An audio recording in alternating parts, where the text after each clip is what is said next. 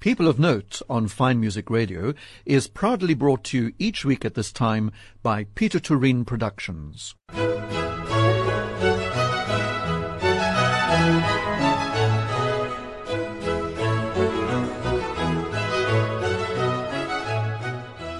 This is Rodney Trudgeon welcoming you to this week's edition of People of Note right here on Fine Music Radio. It's a celebration, really, of Jewish music in the program today because my guest is Raymond Goldstein, who was born here in Cape Town, actually, and matriculated at Weinberg Boys High School, and then completed his musical studies at the SA College of Music at UCT. He taught at Thornton High School, organist for the Green and Sea Point Hebrew Congregation, and then until 2019 he was on the faculty of the Jerusalem Academy of Music, specializing in opera, musical theatre and Jewish art music. And then since the opening of the Jerusalem Great Synagogue in 1982, Raymond has held the posts of music arranger and associate conductor of its world-famous choir, which travels internationally, having scored over 1,200 compositions for it. In 1991, he was appointed senior teacher at the Tel Aviv Cantorial Institute, a post he still holds today.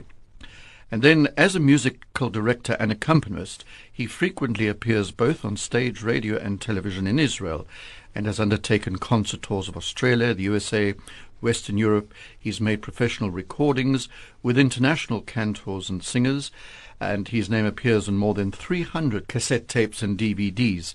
His compositions include a chamber opera, 3 cantatas, a concert kabbalat, Shabbat service, orchestrations, work for chamber ensemble, and over 4,000 arrangements, sacred and secular.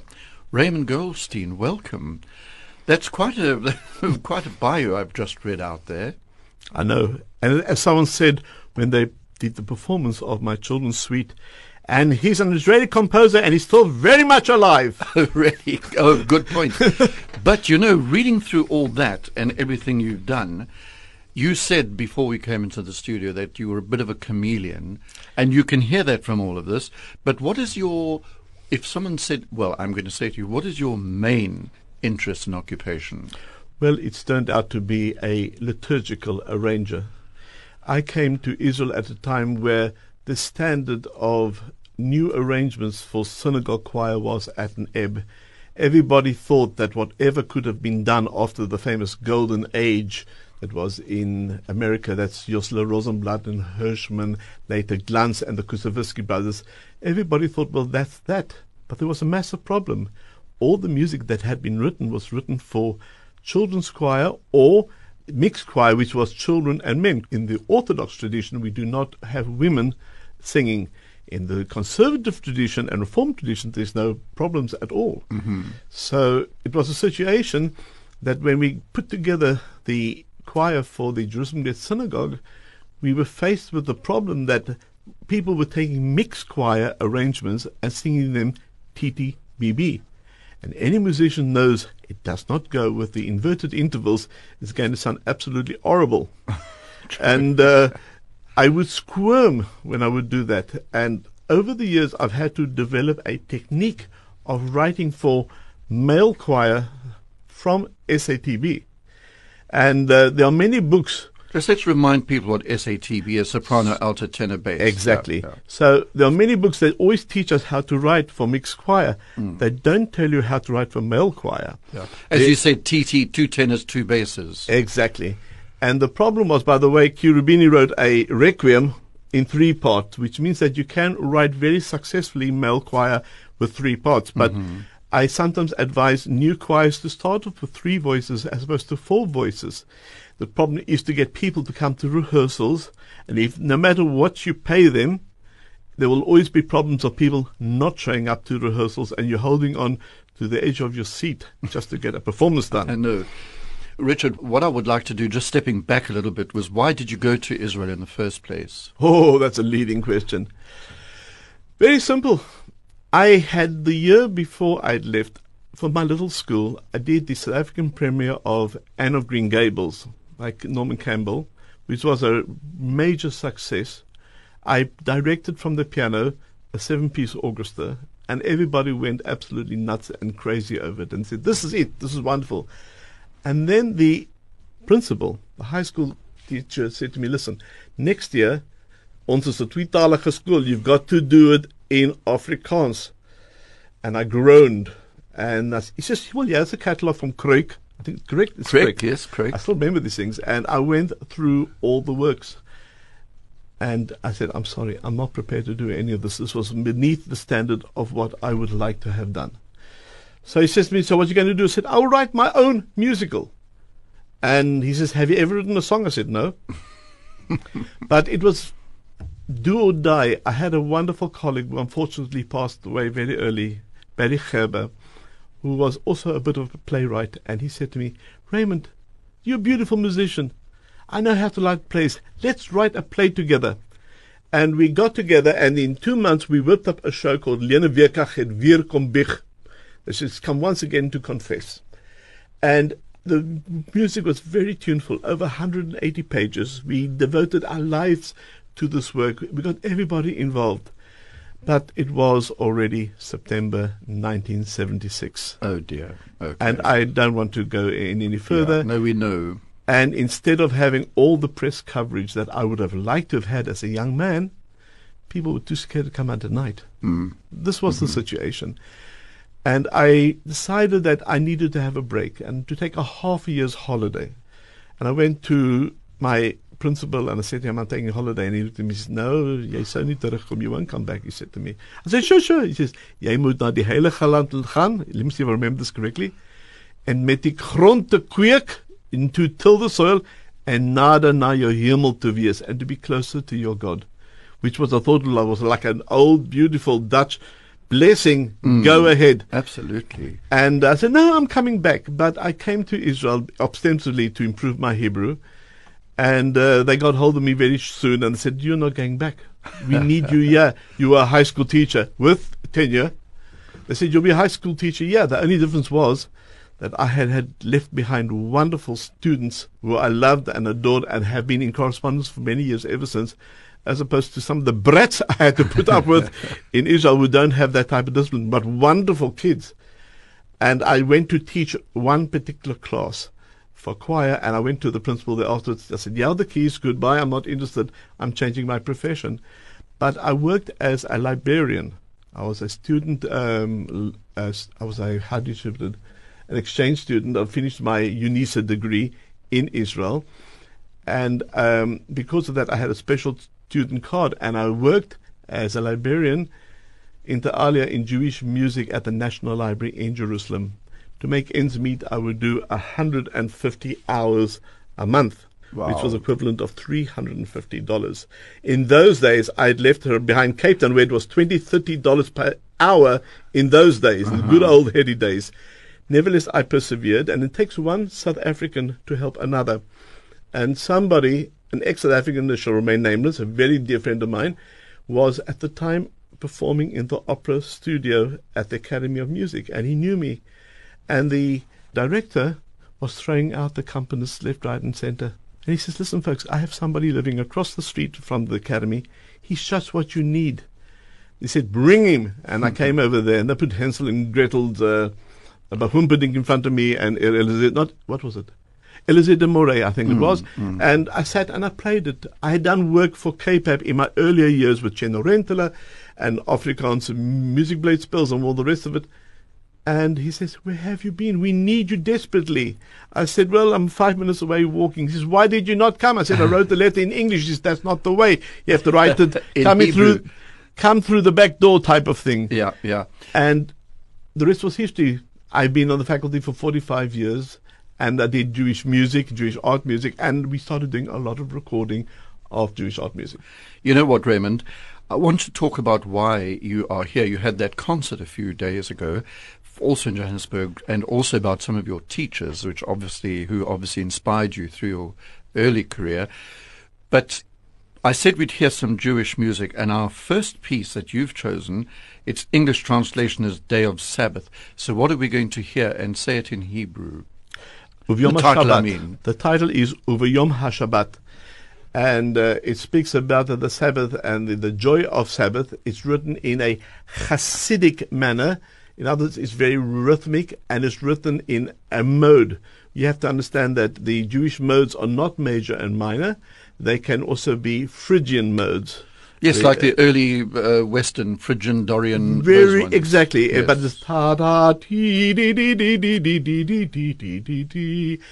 and you have to bend the makam, as you would say, the steiger. You have to bend it sometimes to be more in tone with what is needed. And in other words, the dominant key, you start on the dominant, becomes a quasi-tonic. And then after a certain time, it moves up a fourth to the actual minor key of what the piece is. Are we going to hear that in this piece? That's going to be the very first piece. Now, it's here you see exactly my eclectic style, where you have the American musical. Don't forget, most American Jews... Did you write this piece that we're going to listen to? No, it's an arrangement. Oh, okay. My whole policy usually has been to take other people's music, because I know about other people's music mostly than other people do know, as opposed to writing my own music. Okay. I always felt that this was my goal in life, to enrich and give a new color to existing music. Exactly. Okay, let's listen then to Day of Sabbath.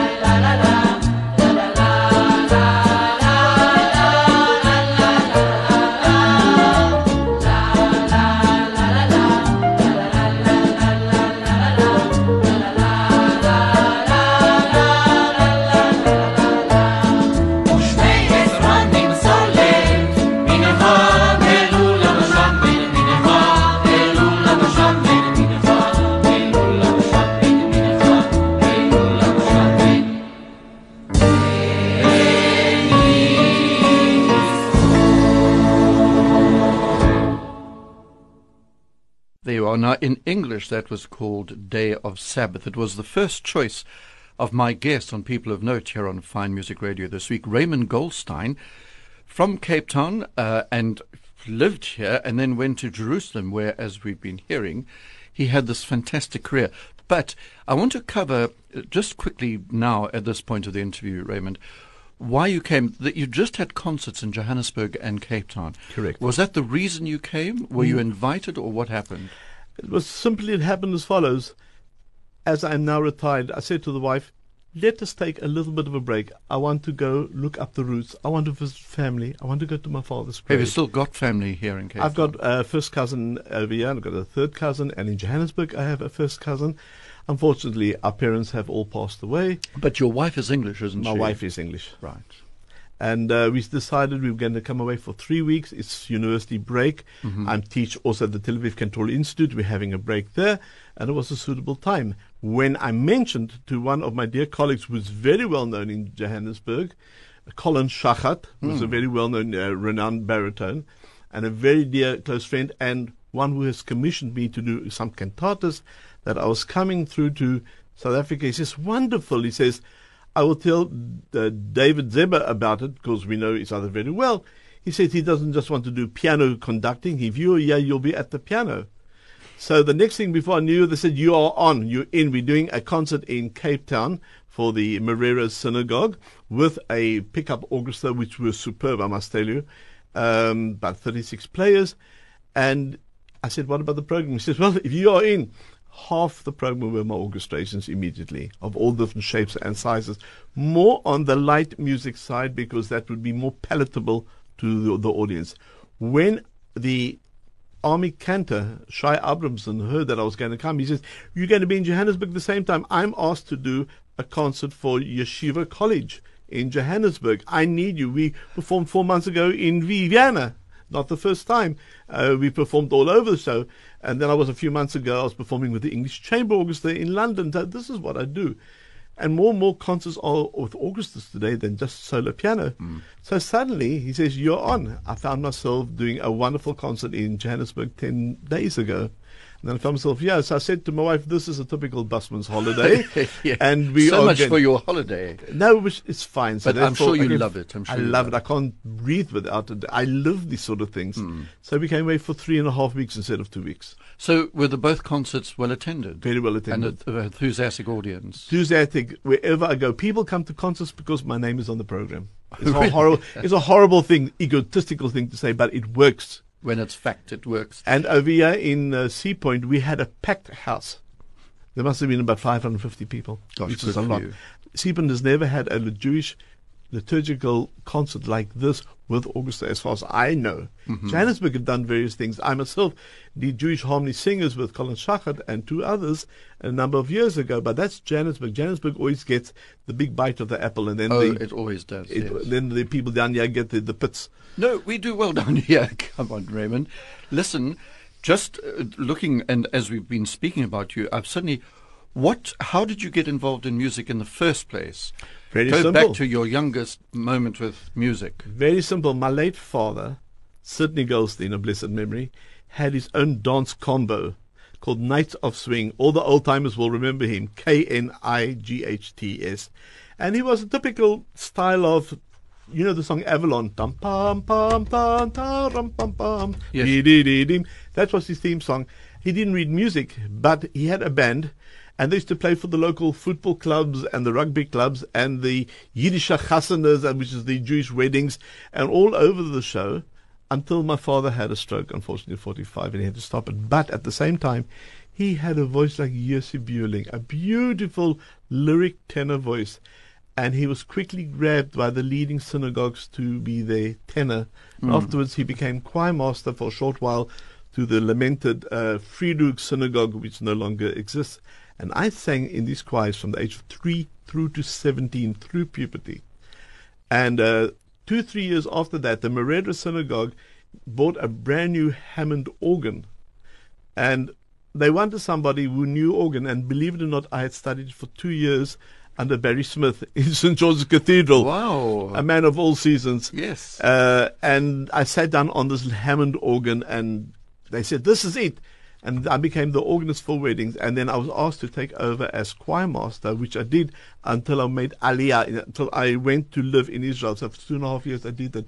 But I had a complete background with the late Jacob Lichterman, who was a very famous cantor in Warsaw, and with my dear friend Cantor Badash, who I saw the other day, a man of 97, may his years be prolonged, Philip Badash. And he says, I told you to go to Israel. You see, you made a career. Raymond, you also said whenever you do an interview, you always make sure, or even when you do a presentation on stage, you always make sure you credit and remember your teachers. Well, I had two very special teachers. The one was Cornelius Verwemeren, who came out from Rotterdam early in his life, and he taught me in the primary school together with the high school, which is quite unusual, from about standard 2 right through to matric. And he had a superb grounding in teaching harmony. My late brother studied harmony with him and did music for matric. And I could never have wished for a better teacher. We finished all our syllabus 3 years before the time, and we spent our lives playing piano duets, which I think is something I recommend to all pianists. Do you want to learn the material? Do that. At the moment, they've just brought out a recording of about 18 CDs of all Brahms's chamber music, but for piano duet. I've just received it. There are also there are recordings of Brahms's symphonies. Correct. It's on the same recording. It's piano four hands. Yeah. And at the academy where we teach, they use those particular scores, which are still very much available, as a way for young conductors to experience working with orchestras. And those people knew the scores a lot better than all of us, because you had to play your work, you had to play your way through all these scores, and you got to know them much better than just listening to a recording. Or just looking at the score. Mm-hmm. And so that was the one teacher. The other teacher was a very famous person. Anybody from Weinberg Boys High will know the name, Arnold Laurie. Our blessed memory. Yesterday I was in Pinelands at the Jewish cemetery, and I went to pay my respects at his grave. He was the finest English teacher one could ever had. He was a man of high culture. He had the famous Weinberg Boys High School Orchestra, which was very famous at its time. Vivaldi was the king of the masters. And I came to him at the age of 12 and said, Mr. Laurie, I want to study violin. And he looked at me. He was a typical Mr. Chips, a very stern man. He says, Raymond, he says, you're a pianist. Why do you want to? I'll tell you why, I said. I think I'm going to be one day an orchestrator. I want to know how to write for orchestra. And that one way of doing it is by knowing the instrument at first hand. Yeah. And he says, I like that excuse. It was a very adult excuse in the 60s to make in Cape Town. Yeah. And I studied with him. I was the world's worst violinist, believe me. And he squirmed and the rest of it. But when we came to our final year, he had to retire. And he said, well, what are you going to play? I could have played a Schubert sonatina. I said to him, I'm not going to play. Now, you never spoke to your principal like that. You're typical, very English. I said to him, on the contrary, I said, take a look what I have here. And I took out of my old satchel what turned out to be my first violin sonata. And he said, okay. And I had a horrible handwriting, which improved wonderfully until I went over to Finale, and I write everything on Finale today. But he picked up the violin, he played through 2 movements, and he played the beginning of the 3rd movement. He says, where's the rest of it? I said, wait a minute, Wachabiki. And within 2 weeks, and we performed this work. It was a most incredible experience for me. And I must tell one little story. I know I'm taking up time. But when he retired, he called me one day. He says, listen, I'm going to perform in front of my staff as a farewell present. Nothing gives me the greater joy than to play your violin sonata again. So I said, fine. So I arrived over there, and he said to me, wait outside. And he brought me a cup of tea and a piece of cake. And I looked at him. I'm the artist. I'm Mr. Know-All. What do you like doing to me? I didn't say that in so many words. And we had the cake and the tea, and the staff came, and we went upstairs, and I played the work, and all the staff came to say goodbye. And before I left, I said to him, I asked, why did you not allow me into the staff room? I'm a graduate now. And he looked at me and smiled. And he says, until you have gone and earned your teacher licentiate diploma, and you will have earned the right to come into the staff room, only then will I allow you into the staff room. Good for him. Raymond, another piece of music, I think. Open the Gates of Heaven. Now, What are we going to hear? This is a piece of music written by Lewandowski. The tune is written by Lewandowski, where I had to rebuild the piece. Now, what I did, because of my harmonic situation, I have an exceptionally wonderful, colorful set of harmonies. I can write in any style. And this has become a piece that's performed throughout the world.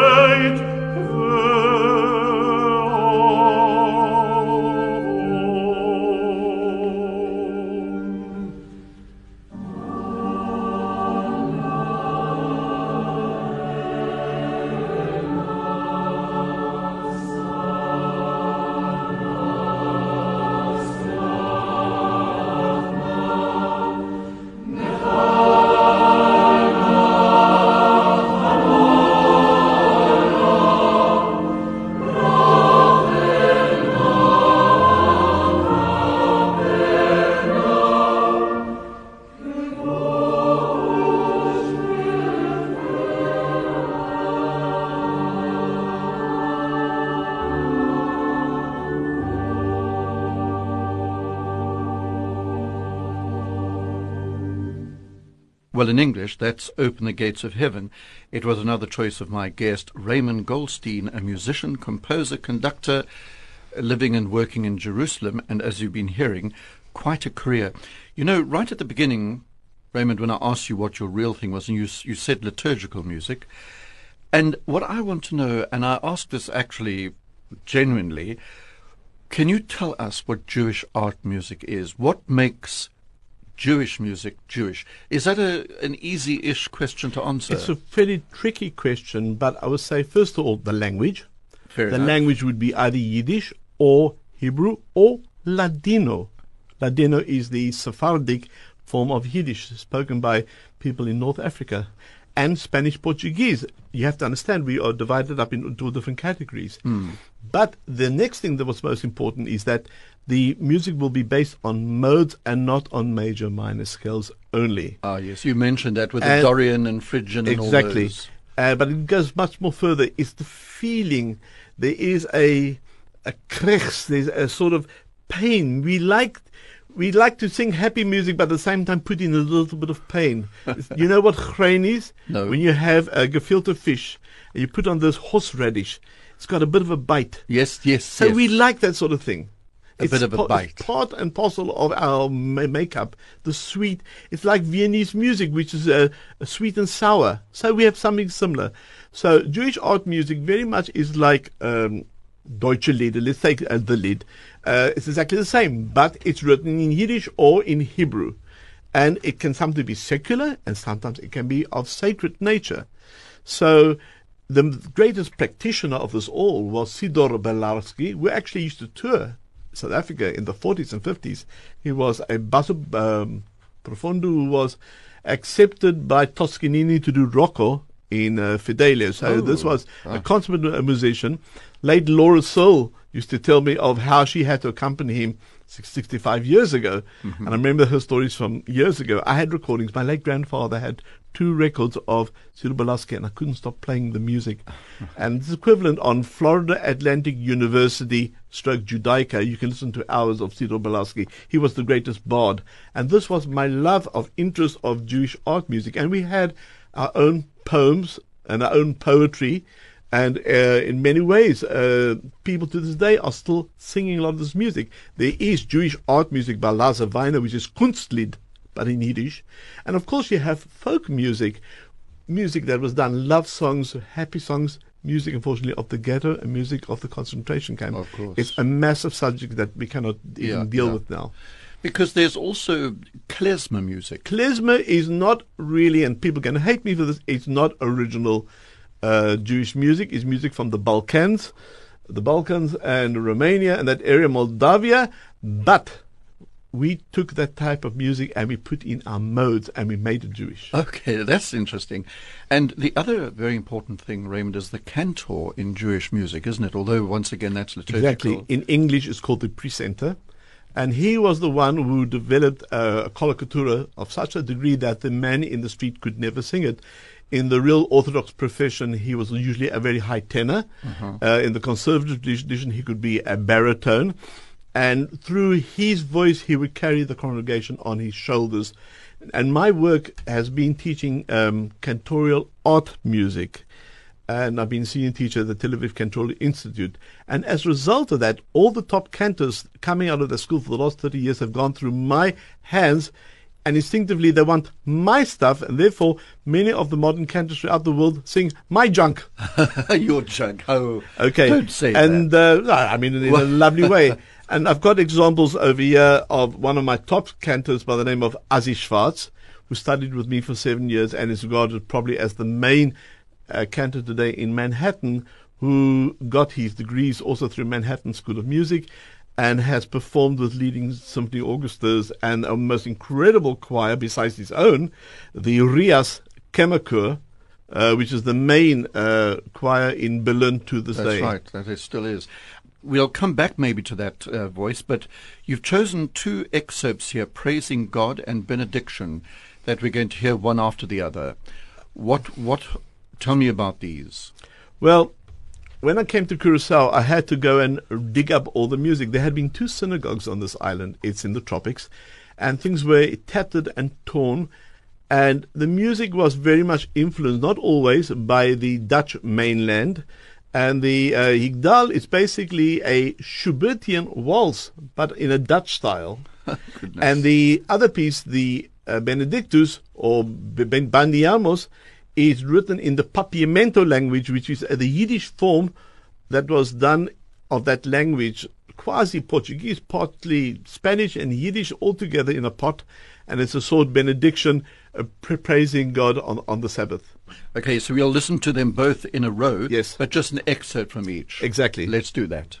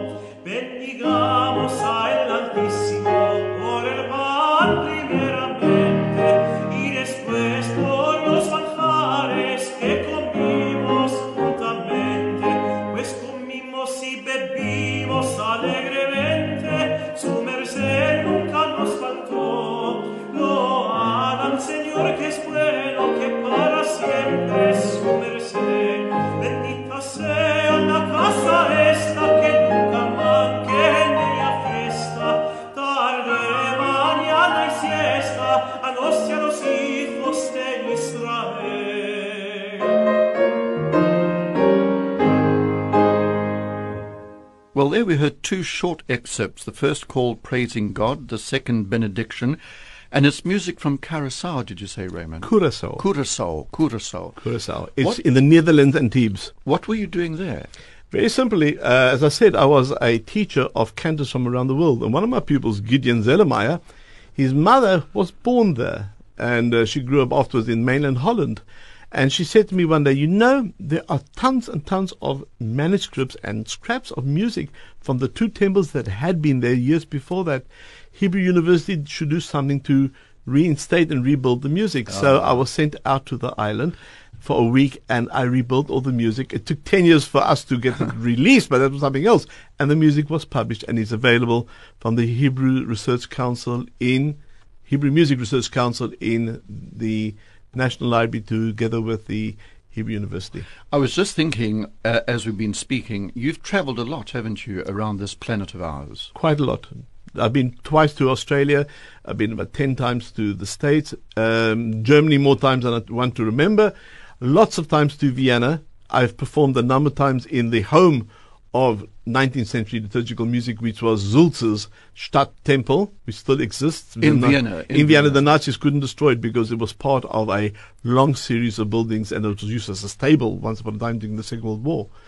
But it's been a wonderful experience. And each time you go to these countries, is it always for music, always to perform? I never look for the work. Work always comes my way. Apart from COVID, I was going abroad 4 or 5 times a year. My goodness. When were you last in South Africa? I haven't been back for 12 years. Wow. So it must be quite an experience to be back here. It was wonderful. And also to share your music in those concerts you had. It was really wonderful. I'm very lucky because many of the people in the audience are people that come to the Jerusalem Great Synagogue to listen to our world-famous services. Mm-hmm. And I recognize many friends, and it's been wonderful. Tell me just briefly, Raymond, about this opera that you wrote. Apparently you wrote an opera. Yes. A chamber opera. I wrote a chamber opera with my friend Jacobo Kaufmann, who was a very well-known opera director. In fact, he did in Bloemfontein La Traviata about 25 years ago. He's a man who's a specialist in the music of Jacques Offenbach and Isaac Offenbach, his father, who was a very well-known cantor. And in the research, I rearranged, we're not doing it today, but I rearranged 2 pieces of Jacques Offenbach, whose name was Jankel, mm-hmm. and he had a bar mitzvah, and we did it with the Ziegen Philharmonic Choir. It was a 96-part choir, and we recorded it in Germany. And I had to resurrect the music. It was written for a cantor who played violin very well, so most of the times we would have just a primo or a very simple type of accompaniment, and then I rebuilt. My job is rebuilding and resetting music to a higher level. Raymond, we're going to have another piece of music now, which I see Kaddish for the 3 festivals. Tell us about that briefly. Okay. The Chetzi Kaddish and the Full Kaddish, these are prayers for the dead, but there's nothing sad at all about it. And if I just have to quote in English an example of the Kaddish, I would say to you as follows. May God's great name be exalted and hallowed throughout the created world as is God's wish. May God's sovereignty soon be established in our lifetime and that of the house of Israel. And we may say, Amen. Israel,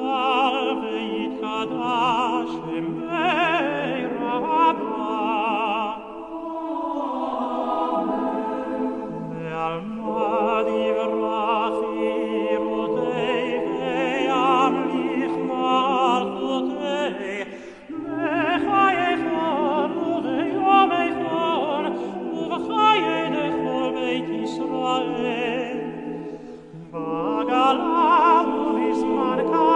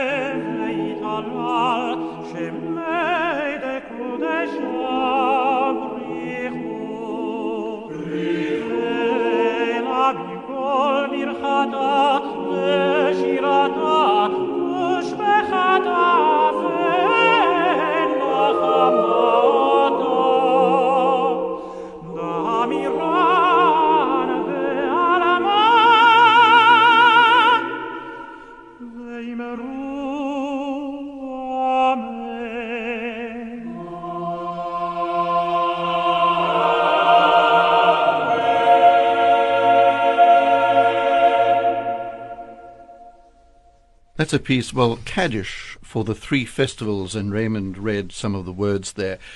Raymond, as we approach the end of the program, because time flies when you're having fun, what I wanted to know, here you are in South Africa, you say you've retired, but you strike me as the sort of person who cannot retire. So what are you going to do? Do you go back to Jerusalem? Is Jerusalem your home? Jerusalem is my home. I live in the German colony, which is a wonderful area, full of professors and educational people, religious people, non-religious people. It's a wonderful place. It's a safe place. You can walk around the streets at 3 o'clock in the morning not feeling scared in the center of Jerusalem. Why is it called the German area? Because the German Templars came out and founded their own little colony in the 19th century. And there are examples of beautiful Templar houses over there. Today they intend to put in a new light rail. It's against many wishes, but make way for progress. The whole of Jerusalem at the moment is completely topsy-turvy, and we have a wonderful new light railway service. Mm-hmm.